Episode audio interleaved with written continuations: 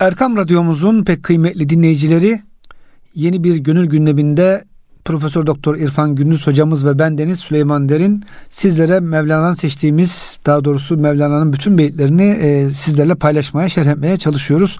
Hocam hoş geldiniz. Hoş bulduk. Teşekkür ederiz Süleyman'cığım. Hocam geçen hafta güzel bir giriş yapmıştık. Evet. Bugün ne var acaba gündemde? Devam ediyoruz. Devam ediyoruz. Mesnevi Pınarı'ndan rahmet esintilerine devam ediyoruz. Eyvallah hocam. 920. beyte gelmişiz. Evet hocam. Bu e, geçen haftaki sohbetimizin devamı niteliğinde Hazreti Pir e, ona işarette şöyle ifade buyuruyor. Çun be emri ihbitu bendi şudent. Hapsi, hışmu, hırsu, hursendi şudent. Şimdi ihbitu emri tecelli edince bendi şudent bağımlı hale geldiler diyor. Geçen hafta anlattık ya biz Evet bunları. hocam. Yani ihbitu emriyle biz cennetten dünyaya indik. Sadece Hazreti Adem ile Havva değil biz de öyle indik. Evet. Ve bağımlı hale geldik. Neye bağımlı hale, hale geldik? Ruhun azade dünyasından, hür dünyasından. Safa Vefa ve Safa denizinde uçarken, uçarken, yüzerken, E, geldik kolumuz kanadımız oldu. Efendim e, elimiz ayağımız oldu. Beden hapsine düştük. evet. Zaten tasavvufta ruhun bedene girmesi Hazreti Yusuf'un kuyuya düşmesiyle benzetilir. Hazreti Yusuf ne zaman kuyudan kurtuldu? Mısır'a sultan oldu, peygamber oldu. Eğer bir insan da o e, kuyu gibi düştüğü bedenin ruh üzerindeki ağırlığından kendisini kurtarabilme başarısını yakalarsa o da gönül sultanları sınıfına dahil Evet. olur. O yüzden diyor ihbitu emri tecelli edince bağımlı oldular ve e, hapse hışmı hırsu hursendi şödent. Şimdi bunlar hırsın, efendim e, hışmın, kızgınlığın, Hmm. bütün o kanaat gibi bütün bu duygulara sahip oldular. Vefa, sefa gitti. Bütün evet kızgınlık, vefa sefa gitti. e, Haset, hırs, kin, kibir, gurur, nefret. Hmm. efendim her şey başladı. Çünkü hocam bu dünyada çalışma var, e, rekabet var, kazanma var. Her şey var. Her şey var.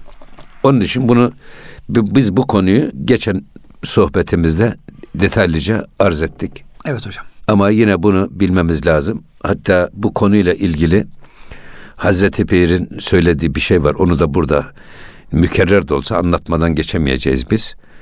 Cenab-ı Hak melekleri yaratmış, onları tek bir çizgide, tek bir düzlemde yaratmış. Nurani varlıklardır. Bunların nefisleri olmadığı için, şehevi duyguları olmadığı için sürekli itaatte mükellefler. Makamları değişmiyor hocam. Aynı Evet. kalıyor. Ee, öbür taraftan bunun tam karşısında zıttı hayvanlar var. Hayvanlar da sadece şehvetleri ve içti, e, içgüdüler istikametinde yaşarlar. O, onların da akılları olmadığı için mükellefiyetleri yok. Yani insan gibi e, ibadetten, Evet. emirden, yasaklardan mükellefiyetleri yok. Fakat insanoğluna vasatı cami deniliyor. Vasatı cami dediğimiz ne? Hamurumuzun yarısı hayvani duygular, yarısı da meleki hasletler bir arada yoğrulmuş. Ve ikisi birbiriyle kendi içimizde mücadele veriyor. O yüzden sık sık söylediğimiz bir şey var. Üstad rahmetli Necip Fazıl'ın anladım ki yokmuş tabiatta içimdeki kadar iniş ve çıkış diye bir şeysi var onun. Esas mücadele, kavga biz dışarıya bakarak kendimizi unutuyoruz ama en büyük kavga kendi içimizde oluyor. İktidar ve muhalefet kavgası. Hocam bazen melek gibi duygulara kapılıyoruz. Bazen Ha, işte bu, şeytani, bu, bazen bu, hayvani. bu kalpte oluyor. Kalbimizde Hepsi meydana geliyor. bir yerde oluyor hocam. O yüzden kalp zaten niye kalp denmiş? Çok değiştiği için. Çok dönek olduğu Ya, için, çok inkılap. değişken olduğu için, iktidar sürekli el değiştirdiği için. Burada bazen oluyor, ruhunuz iktidar oluyor. Hayvani duygularınızı hapsediyorsunuz, nefsinizi hapsediyorsunuz. Bazen de nefs iktidar oluyor, ruhu hapsediyorsunuz. Ama burada bu ikisi hangisi kalpte hakim olursa kalpten akla emir veriyor. O akıl da verilen emri yerine getiriyor. yerine getiriyor ve tavır ve davranışlara, amelimize yansıyor bu iş. O yüzden Musa ve Firavun kıssasını sadece tarihte olmuş bitmiş, efendim geçmiş bir olay olarak düşünmeyin. Esasında her an, her insan ister kafir, ister münafık, ister ateist, ister mecusi, ister zerdüşt, ister Müslüman. Ne olursa olsun kendi şu gönül nilinde, bu gönül denizinde Musa ve Firavun kıssasını her an yaşıyor. İçimizin Musa'sı var bizi kendi tarafına çekmeye çalışıyor. Meleklik tarafına çekmeye çalışıyor. Güzelliklere bizi çağırıyor. İçimizin firavunu var, nefsimiz var, şeytan var. O da bizi hep Allah'a isyana ve kötülüklere doğru davet ediyor. Kavga bu zaten. Hangisi güçlüyse kalpte hakim oluyor. O da dediğini yaptırıyor bize. Saltanat da o zaten. Kalpteki saltanat. Güç. Orada Cenab-ı Hak. Allah'ı bırak da başka bir sultan mı arıyorsunuz buyuruyor Cenab-ı Hak. Gönülde, gönülde Allah'tan başka sultana yer yok.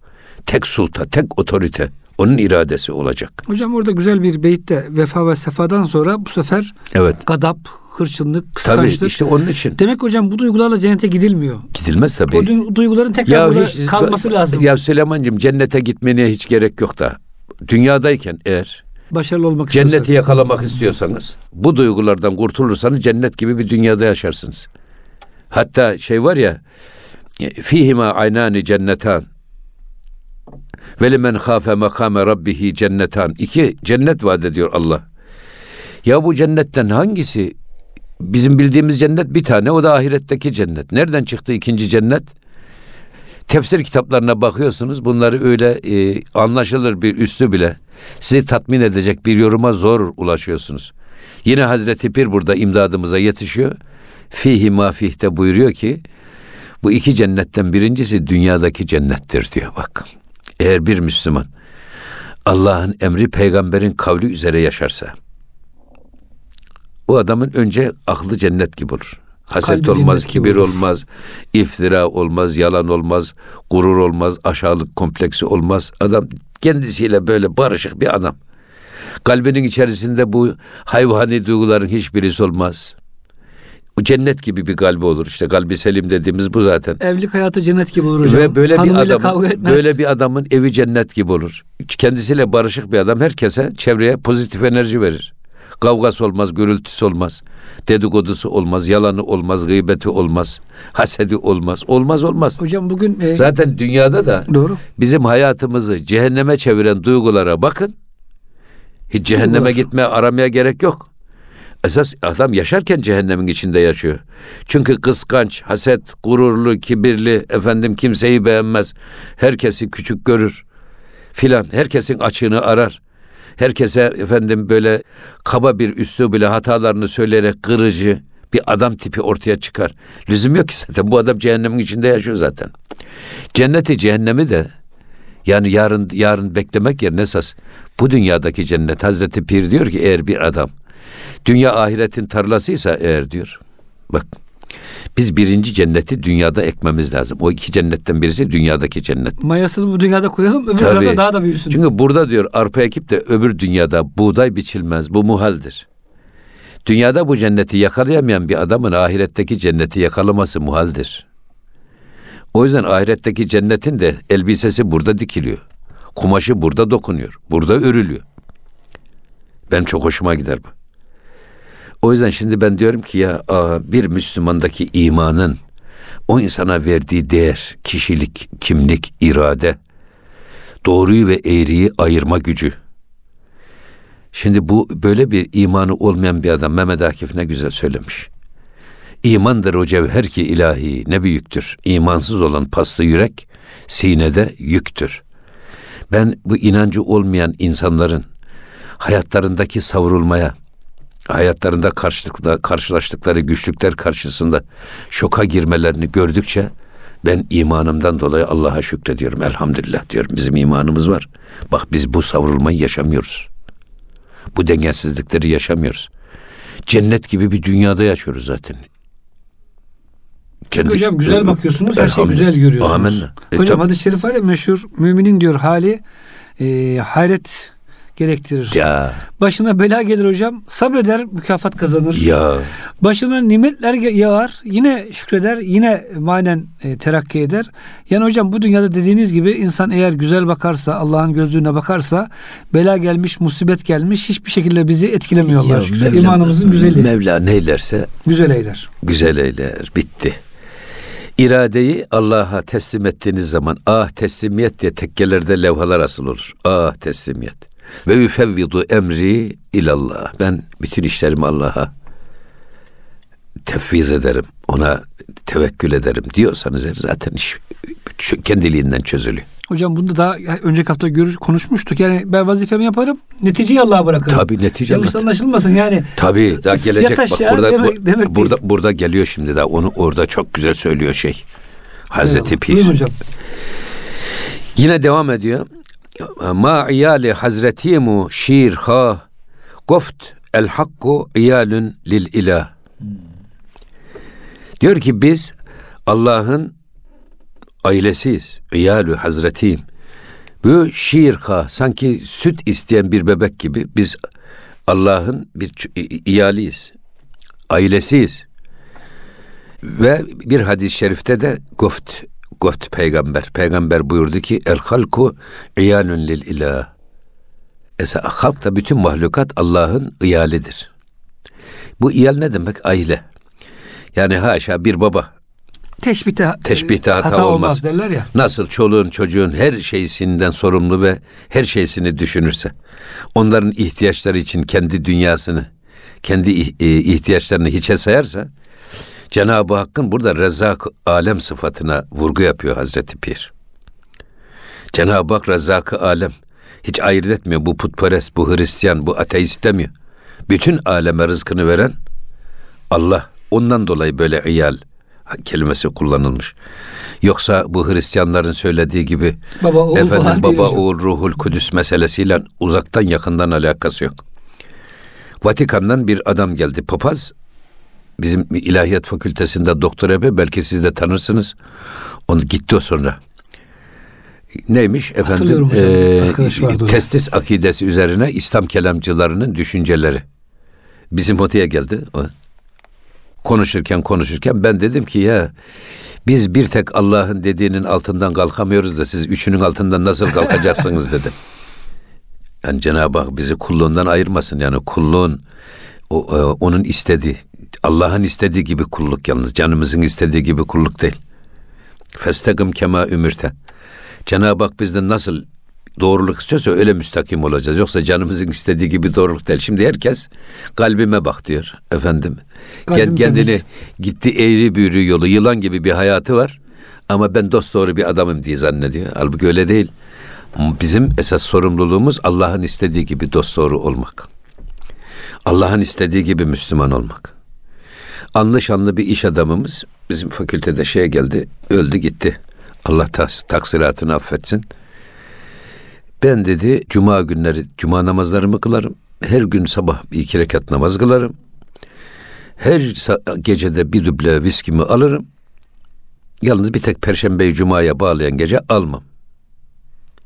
Hocam hangi dinmiş acaba bu? Ben Merak de dedim ettim. ki Yeni ben, din mi gelmiş? Ben, ben de dedim ki madem dedim ya beyefendi dedim siz Allah da sizsiniz haşa peygamber de sizsiniz sizin yerinizde ben olsam ben onları da yapmam dedim ya. Yani madem. Ne onlar madem öyle kendi canınızın istediği gibi bir Müslümanlık ortaya koyuyorsunuz. Bizim görevimiz canımızın istediği gibi Müslüman olmak değil. Allah'ın istediği gibi Müslüman olmak. Onun için burada esas ifade ettiği şey Cenab-ı Hakk'ın gerçekten bütün mahlukatına Sadece insanlara da değil. Hiçbir ayrım yapmadan ağaca, efendim hayvanlara, dağlara, topraklara verdiği yetenek hep o rezak alem sıfatından. El o rezak sıfatıyla tecelli etmeseydi, toprak tohumu reddetseydi, yağmur gelmeseydi, yağmur gelmeseydi, veya hocam toprak gelen yağmuru yutsaydı. toprak kabul etmeseydi, ya. yani nasıl o zaman dünyada bizim istediğimiz hayat ortaya hocam çıkacak. Biz Türk milleti biraz çok kaygılı bir milletiz bu. Esasında Allah'ın bu rezak sıfatını hocam tanırsak bu kadar kaygıya gerek yok yani.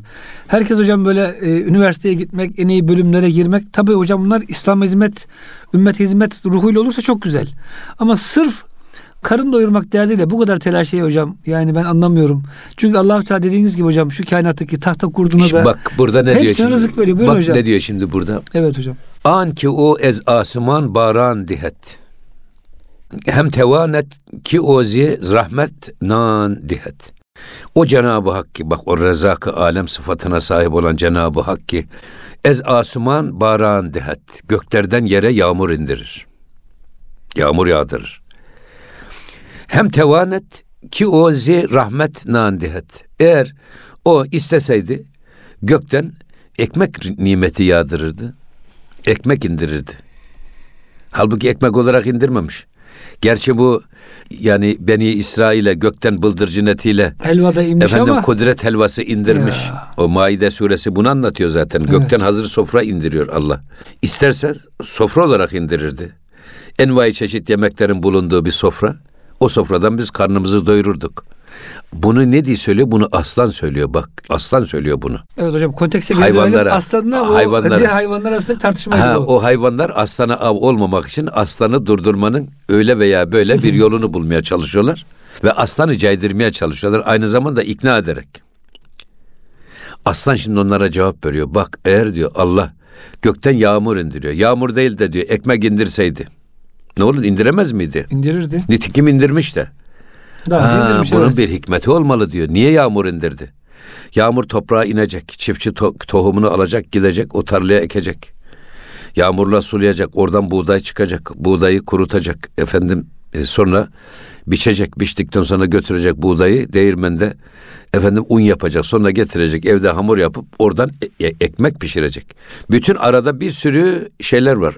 Yapılacak işler var. Bunları insanlar yapsın diye Allah böyle yaptı diyor. Çalışmak İmkan için yaptı diyor. tabii. Gayret göstermek için yaptı.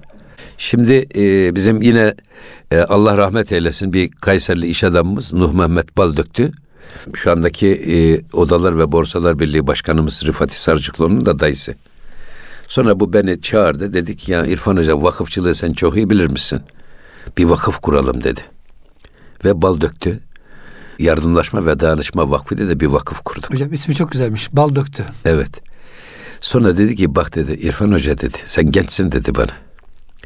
Ben dedi servetimi çabukçuluktan elde ettim dedi. Çabukçuluk. Allah Allah. Çabukçuluk ne? Terziler, konfeksiyoncuların e, biçtikten sonraki attıkları. attıklarını topladım. Ben onlardan yolluk dokudum. İşte bilmem şunu yaptım, bunu yaptım. Onları satarak dedi. Zengin oldum. Sonra dedi e, benim ekspertizlerim vardı. Onlara dedim ki Kayseri'de kim gayrimenkul satıyorsa bana onları karşıma getirin. Fakat yalnız bir tek şartım var dedi. Kendi kazandığı malı satın adamları getirmeyin. Babasından miras kalan malları Hocam satanı getirin. Onlar dedi kendileri kazanmadığı için kıymetini bilmezler, ucuza satarlar. Burada ne diye söyledim ben? Allah emek vermeyi şart koşmuş. Ki kıymeti bilinsin değil mi hocam? Tabii. Hazır İsraf ekmek, edilmesin. hazır sofra gelseydi. Ya insan emek verdiği şeyi sever. İki tane koyunu kurt yese birisi bizim koyunumuz olsa hangisine üzülürüz? Bizim kendi, Kendi koyunumuza niye emek vermişiz biz ona? Emek aynı zamanda muhabbeti getirir. Tehadu tehabbu birbirinize hediyeleşin ki muhabbetiniz artsın. Bu hediyeleşme ne?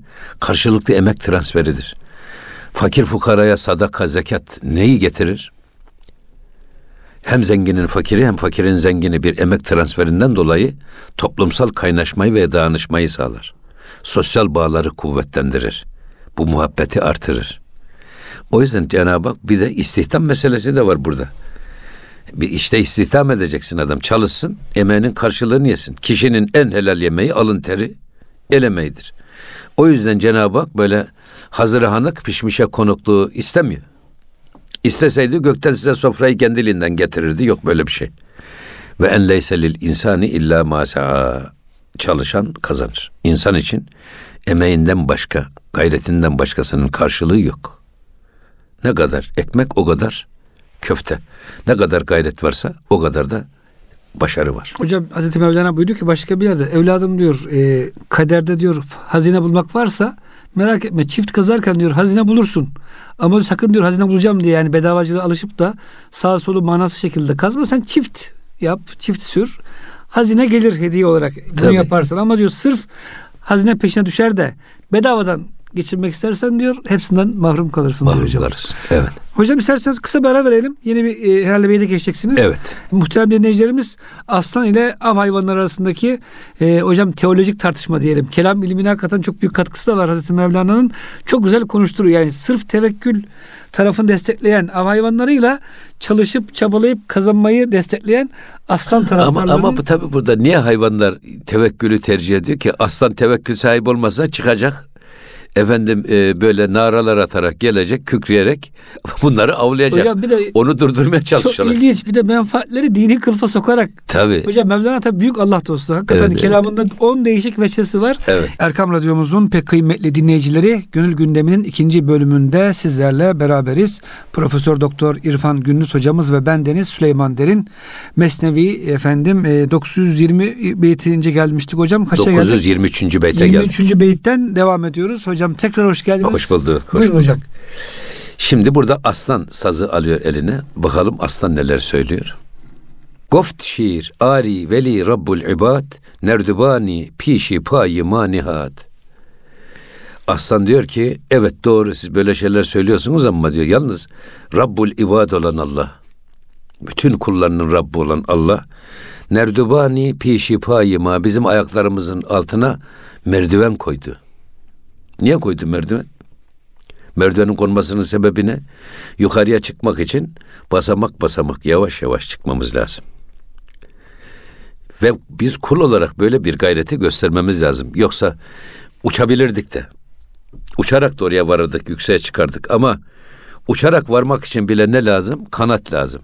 O kanat için ne lazım? Çırpmak lazım. Gene gayrete ihtiyaç var. Aslan bunu demek istiyor. Öyle diyor tevekkül diyerek diyor miskin miskin. Oturmayın. Bak diyor Allah bizim ayaklarımıza yukarıya çıkmak için merdiven koydu. Basamak basamak yavaş yavaş biz oradan çıkalım diye koydu. Uçarak oraya varalım deseniz bile diyor yine de kanat çırparak gayret göstermeniz gerekir. Ve devam ediyor. Bakın. Paye paye reft bayet suyibam hest cebri buden inca tam'ı ham. Diyor ki buradaki bam dedi tam Farsçada. Paye paye basamak basamak reft bayet suyibam biz e, dama doğru yükseliriz ama basamak basamak merdivenin basamakları kadar. Hes cebri buden inca tam ıham. Ama diyor burada cebri olmak ham bir tamadan ibarettir. Cebri olmak. Yani cebrilik nedir? Burada tabi demin siz de ifade buyurdunuz orada. Şimdi bir cebriye var. Cebriye diyor ki e, kulun hiçbir dahli yok.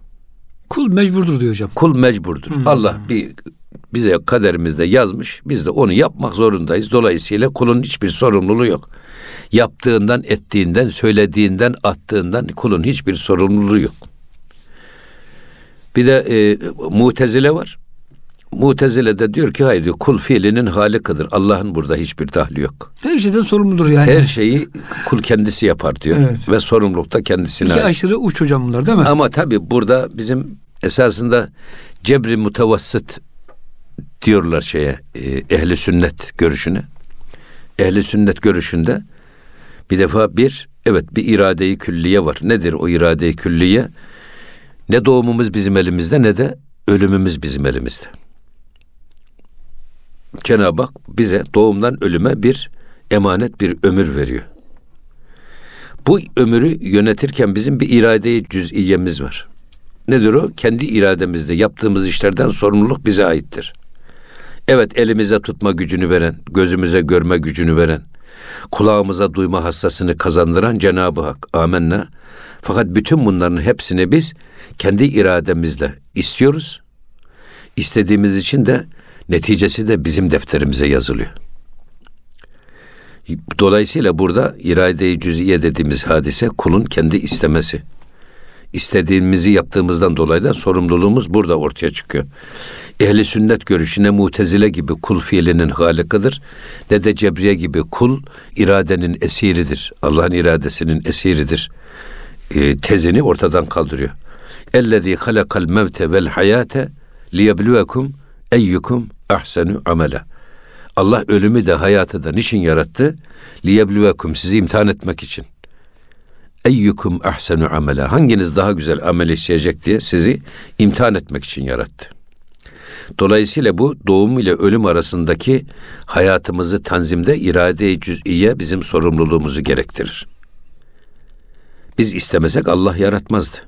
Ya da Allah yaptırmazdı. Ha şu olabilir. Elimizden tutma gücünü alsa Allah. Ki bazı felç olan adamlar var. Evet. elimizde tutamayız. Hocam ondan da sorumluluğu alıyor ama. Tabii. Cihada gitmedin demiyor mesela. Evet, evet. Aynı aynı şey evet. Gözümüzde görme gücü olmasaydı göremezdik dünyayı. Var, amalar var. Kulağımızda duymasaydı, duyma gücünü vermeseydi sağır insanlar var. Hatta burada e, benim çok hoşuma gider o iki gözümüz kör olacak olsa.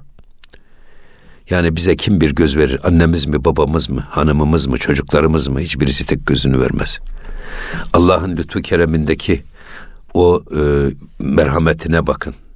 Onun rezak alem sıfatının genişliğine bakın ki hiçbir karşılık beklemeden iki göz vermiş, kulak ya. vermiş, beden vermiş, ömür vermiş, akıl vermiş, düşünme yeteneği vermiş. Bunların hangi birisinin şükrünü nasıl eda edebiliriz? Hocam Mevlana onu çok güzel anlatıyor. Diyor ki bir yerde sana diyor birisi ekmek verir ama dişi ve mideyi Allah verir. Evet. Birisi sana şapka hediye edebilir. Ama başı Allah verir diyor hocam. Yani bir şapkaya çok teşekkür edersiniz. Bir ekmeğe çok teşekkür edersiniz de onlar başınız olması ne işe yarar? Ama diyor ki bak dünya padişahları size diyor taç evet. verir. Ya. Ama kainatın padişahı size baş vermiş. Baş mı kıymetli, taç ya. mı kıymetli? Taş beş, beş para etmez başınız olmasa. Tabii yani dünya padişahı size ayakkabı verir. Ayağı kim Ama verir? kainatın padişahı ayak vermiş. Ayak mı kıymetli, ayakkabı mı kıymetli? Ya.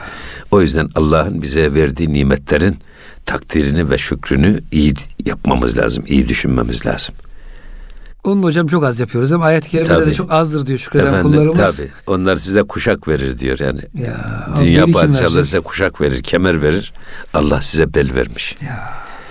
Ya bunların e, gerçekten bu, e, böyle derin düşünmeye ihtiyacımız var. Hocam siz siyasetten geldiniz. Birisi bir dünya padişahı kuşak verse bir e, siyasi vazife verse kırk tatlatıyor insanlar. Tabii canım. Ama tabii. o beli veren, o başı veren, ya, ayağı veren ya, Rabbimize karşı ya, beş vakit namaz zor geliyor bazen. Ta, tacı verene her türlü yalakalığı yapıyorsunuz. Başı verene ya. kulunuz orada yok. Yani hocam dediğiniz gibi tac için adam kırk kere eğiliyor. Ya. Ama başı veren Rabbinin huzuru huzurunda eğilmeyi zül e, Zaten şey ediyor. Ahmet Avni Konuk mes, bu Mesnevi'yi şerh ederken diyor ki kulluk insanda fıtridir diyor. Hiçbir şeye kul olmadığını söyleyen adam bile bir şeyin kuludur diyor. O yüzden diyor bazı insanlar vardır diyor. Paraya kul olur, ona ibadet eder, ona tapar. Rüyasında diyor kendisine Toto'dan para çıkar, Milli Piyango'dan para çıkar, hep para şıkırtıları duyar, rüyasında para görür, para bulur. Ve uyanıkken de diyor adam kendisine para kazandıracak bir adam gördü mü diyor ona diyor ne metiyeler düzer diyor ona ne şaklabanlıklar yapar. Onun karşısında ne rüku ne secdeye kapanır diyor. Bu tip insanlara Abdülmangır denir diyor. Mangırın kulu. Bazı insanlar da vardır diyor şehvetinin kuludur diyor. Bir kadına aşık olur. Gece rüyalarında gündüz hülyasında hep o kadın vardır. Bütün onun istediği gibi gelir. Şey yapar. Onun istediği gibi giyinir. Onun sevdiği renklerden giyinir. Onu gördüm ona ne metiyeler düzer. Onun karşısına geçti mi ne rükû secdelerde bulunur. Bu tip, bu tip insanlara da diyor Abdülbaldır denir diyor. Bazı insanlarda vardır diyor. Kendisine bir makam tevdi edecek, kendisine üst konumdaki adamlara karşı olmadık yalakalığı yapar. Ona diyor ne metiyeler düzer diyor, ne yalakalıklar yapar, ne şiirler yazar, ne kasideler yazar. Ve onun karşısına geldi mi el pençe divan durur, ona rükuda secdede bulunur. Böyle insanlara da diyor Abdülcah denir. Koltuk kulu, makamın kulu manasına. Cah, Farsçada makam demek. Fakat diyor siz siz olun, Abdullah olun, Allah'a kul olun. Allah'a kul olan adam bütün kulluklardan kurtulur. Etrafımızda o kadar çok bizden kulluk bekleyen, ilahlık taslayan şey var ki. Çocuklarımız bizden onu ister, hanım ister, efendim çevremiz ister. Bizden bir sürü kulluk bekleyen bir sürü adam var.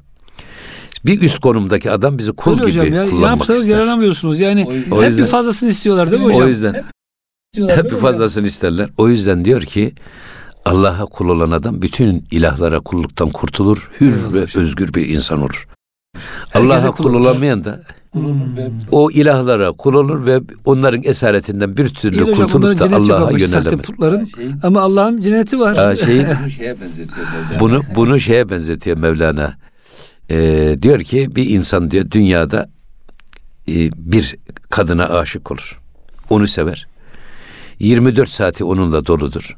Eğer bu insan diyor kamil bir mürşit elinde ikna edilerek ya değmez bütün dünyanı 24 saatlik hayatının her anını bir kadına harcamaya değmez evladım diye ikna ederse diyor onun gideceği yer Allah'adır diyor. Çünkü böyle bir adam diyor sevmeyi, sevilmeyi, ayrı kalmanın lezzetini filan tattığı için aşkın tadını bilir. Ama öyle insanlar da vardır ki diyor ne sevmeyi bilir ne de aşkı bilir, ne ayrılığı bilir. Ne ayrılığın verdiği ızdırabın insana verdiği huzuru bilir. Bu gözünün her gördüğüne aşık olur. Otobüsteki görür, ona aşık olur. Durağa iner oradakine aşık olur. Yolda yürürken görür ona aşık olur. Kimi sevdiği kimi de sevmediği belli olmadığı için bu insanın dünya ile alakası da diyor koyun tüyü kadardır. Hangisini keseceksin hocam? Bunu kırksanız yine bitmiyor altında yenisi geliyor. O yüzden o şey aşkı, yani. aşkı hmm. mecazi, aşkı hakikiye insanı götürür derken bunu söylüyor. Köpürdür diyor hocam evet. Adam bütün sevgileri teke indirgemiş bir adam. Bu kadın olabilir. Bizim rahmetli Üstad Necip Fazıl kadına aşık olmuş. Ondan sonra efendim ata aşık olmuş. Sonra bir e, başka şeylere aşık olmuş olmuş. Sonra Abdülhakim Arvasi Hazretleri'nin efendim ikaz ve irşadıyla ondan sonra Allah ve Resulullah aşkına dönüşmüş bütün sevgileri. Ve derdi ki yani o kadar gururlu, kibirli bir insan. Kimseyi kabul etmez böyle zannedilir. Yanında Allah adı anıldığı zaman, peygamberimiz anıldığı zaman o Üstad Necip Fazıl böyle sanki küçülürdü. Öyle bir şey hissederdi. Tavsiyecilerin azameti karşısında mı hocam? Ya, evet kendi acz, her suç suratımda bir imza gibi sırıtıyor derdi. Ve Cenab-ı Hak yani amellerimle beni yargılamasın, merhametiyle yargılasın. Dünyada iki şeyime çok itimadım var derdi. Bir, Allah ve Resulüne olan aşkım ve sevgim. Ona güveniyorum derdi. Bir de Allah düşmanlarına olan kinim. Bu ikisi ikisinden dolayı Allah affederse beni affeder derdi. Eyvallah hocam.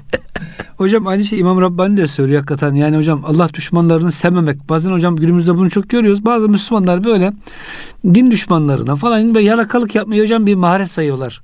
Veya diğer dinleri e, cennete sokup diğer dinlerin saliklerini onlarla cenneti paylaşmaya kalkıyorlar. Halbuki Allahü Teala hocam bütün bunun gerçek sen, sen, cennet, sen cennetin bekçisi misin? Yani. Sonra Allah cennetin kapısına seni koydu da canın istediğini alacaksın, istemediğini almayacaksın diye bir yetki mi verdi? Yani. Ya öyle bir şey de gördüm ben. Bizim yeni camide FETÖ'ş. Efendim onu anlatıyordu. Konu 88. Hristiyan ve Yahudiler de cennete girecek. Konu bu. Nereden biliyorsun? Ondan sonra neymiş efendim Edison ampulü bulmuş insanlığın kıyamete kadar hayatını kolaylaştırmış da cehennemde yanması caiz olur mu? Graham Bell telefonu bulmuş, insanlığın hayatını kolaylaştırmış. Cehennemde yanması caiz olur mu? Ta o zamandan başlayan Yahudi ve Hristiyanları hoş gösterme ve onlara karşı direnme duygularını törpüleme olarak başlatılmış bir iş.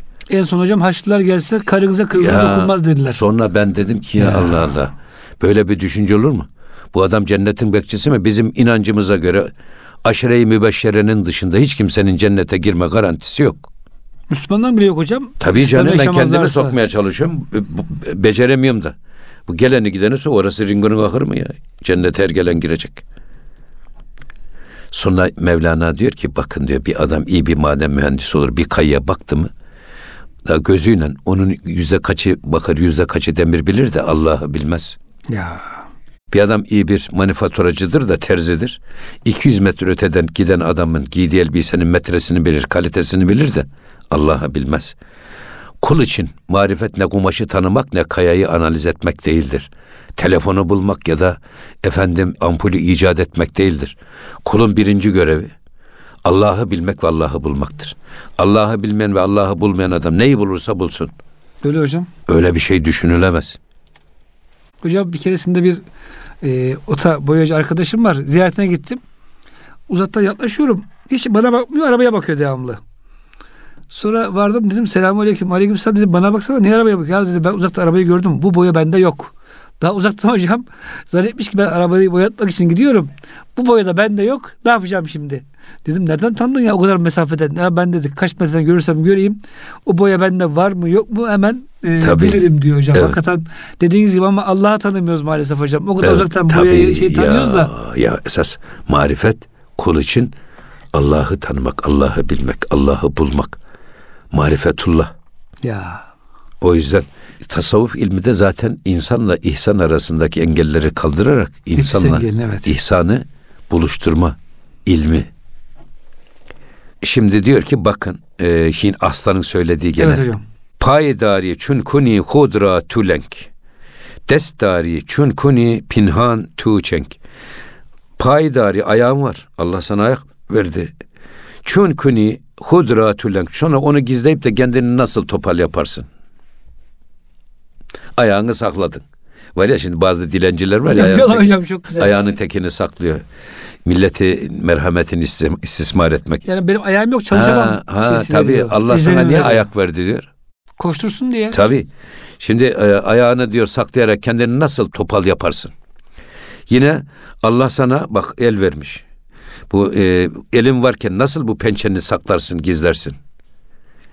Şimdi bunu söyledikten sonra bir şey daha söylüyor. Bak bu çok güzel bir şey. Hace çun bili bedesti bende dağıt. Eğer bir efendi kölesine ya da yanında çalışanının eline bel verirse, Tarlayı da gösteriyor. bel verirse. Yok tarlayı da göstermiyor. Hmm. Bir zaman malum şot uğra murat. Hiç söylemesine gerek yok. Dilsiz, delilsiz bir şekilde. Madem beli verdi. O zaman hiç konuşmasına gerek kalmadan Anlar o ki amele hmm, efendisinin muradının ne olduğunu bilir. bahçeyi belleyecek. Şimdi eli niye verdi Allah? Ayağı niye verdi? Sen ayağını sakla, topal göster kendini. Elini sakla, pençelerini, pençelerini sakla. O zaman niye verdi bu eli Allah? Aynen bir efendinin yanında çalışana şu beli al dediği anda o belle ne iş yapılacağını kölenin anlaması gerekmez mi? Niye verdi beli? Tarlaya git belle, bahçeye git belle ki bak orada ekim yapacağız, sebze meyve dikeceğiz manasına. Hocam bazen kapının önüne boş e, bu damacanayı bırakıyoruz. Hiçbir şey söylemiyoruz. Onun görevlisi hemen arıyor. Su hocam getireyim mi? Getir diyorsunuz yani. Tabii. Anlıyor yani. Boşu bırakınca Tabii. hiç e, bazen Tabii. sormadan da getirip bırakıyor. Ha, yani. hiç yani di- dil damağın depreşmesine Eyvallah. gerek yok yani. Bazen böyle hal diliyle konuşmak dil ile ifade etmekten çok daha Eyvallah etkilidir. Bunu demek istiyor Allah. O yüzden Mehmet Akif rahmetli hani öyle bir e, ormanda bizim, bizim böyle bir derviş oturmuş. E, bakmış ki bir aslan geliyor kükreyerek sırtında bir tane şey geyik avlamış onu getiriyor. Ondan sonra orada yiyor içiyor. Ondan sonra kükreyerek artanını bırakıp gidiyor ve diyor ki hey Rabbim diyor ne büyük rezaka alemsin sen. Ha o sırada bir topal kültürün Evet. bir tilki o da avladıktan sonraki onun dam, kanı damlıyor ya Evet. geyin yeri onu ta, gelip- koklayarak geliyor. Kör ve topal tilki asların artığından geçiniyor, karnını doyuruyor ve bizim şeyde diyor ki e, derviş Hey Rabbim ne büyüksün ki diyor. Bak şu kör topal tilkinin rızkını ayağına getirdin. Aslan gitti. Gehiği avladı, getirdi, karnını doyurdu. Çekti gitti. Topal tilki de sürünerek geldi. Onun ardından karnını doyurdu. Ben de çalışmayacağım diyor. O zaman Mehmet Akif öyle söylüyor. Çalış da yırtıcı aslan kesil behey miskin. Neden kütürüm topal tilki olmak istersin? Elin kolun tutuyorken çalış kazanmaya bak ki artığımla geçinsin senin de bir yatalak. Hocam çok güzel bugün isp- yani özetlemiş olduk Akif'in bu efendim şiiriyle de. Güzel bir ders oldu hocam. Çok teşekkür ediyoruz. İnşallah biz de hocam bu aslan oluruz, çalışırız. Bizim e, artık demeyelim hocam da e, yemediğimiz fazla infaklarımızla fakir, fukara, diğer e, kardeşlerimize geçinir. Abi bu tabii bu Bu hocam son sözünü alayım birkaç söz daha. Buyurun. is- istihdam meselesi çok önemlidir. Evet. Ben mesela diyorum ki borsa, faiz, döviz, Bermuda şeytan üçgeni. Bunları bırakırsak Bu üçünü, bu üçünün arasında dönen paranın hiç kimseye bir faydası olmaz. sanal bir para. Halbuki parayı Cenab-ı Hak damardaki kan gibi yaratmış. Damarın içinde kan dolaştıkça vücuda canlılık verir, zindelik verir. Para da üretimin içerisinde olması lazım. O yüzden İslam ekonomisinde üretim, istihdam ve ihracat. İslam ekonomisinin de üç tane temel sac ayağı var. Para üretime girecek, iş meydana getirecek. İnsanlar buradan İnsanlar da kazanacak, gelecek nafakasını orada kazanacak. alın teri elemeğiyle. Karnını doyuracak, iş kapısı aşk kapısı meydana getirmek. Rezak alem böyle olur. Niye Allah gökten sofra indirirdi? Gücü yeterdi. İndirmiş de zaten. Evet. Ama niye yağmur indiriyor? Dünyayı niye verdi? Çalışalım, Ha, kazanalım, Sen o helal değil mi yağmurdan, hocam? yağmur suyundan istifade edeceksin. Gideceksin toprağa süreceksin. Tohum atacaksın. Bunların hepsi bir istihdam. İnsana alın teri ve el emeğiyle geçinme imkanını sunma. Yani hocam güçlü aslan olmak diyorsunuz. Tabii. Çok teşekkür ediyoruz hocam bu bilgileriniz için. Kıymetli dinleyicilerimiz gönül gündeminde bize verilen sürenin sonuna geldik. Bir sonraki programda buluşuncaya kadar hepinizi Rabbimizin affına, merhametine emanet ediyoruz. Hoşçakalın efendim.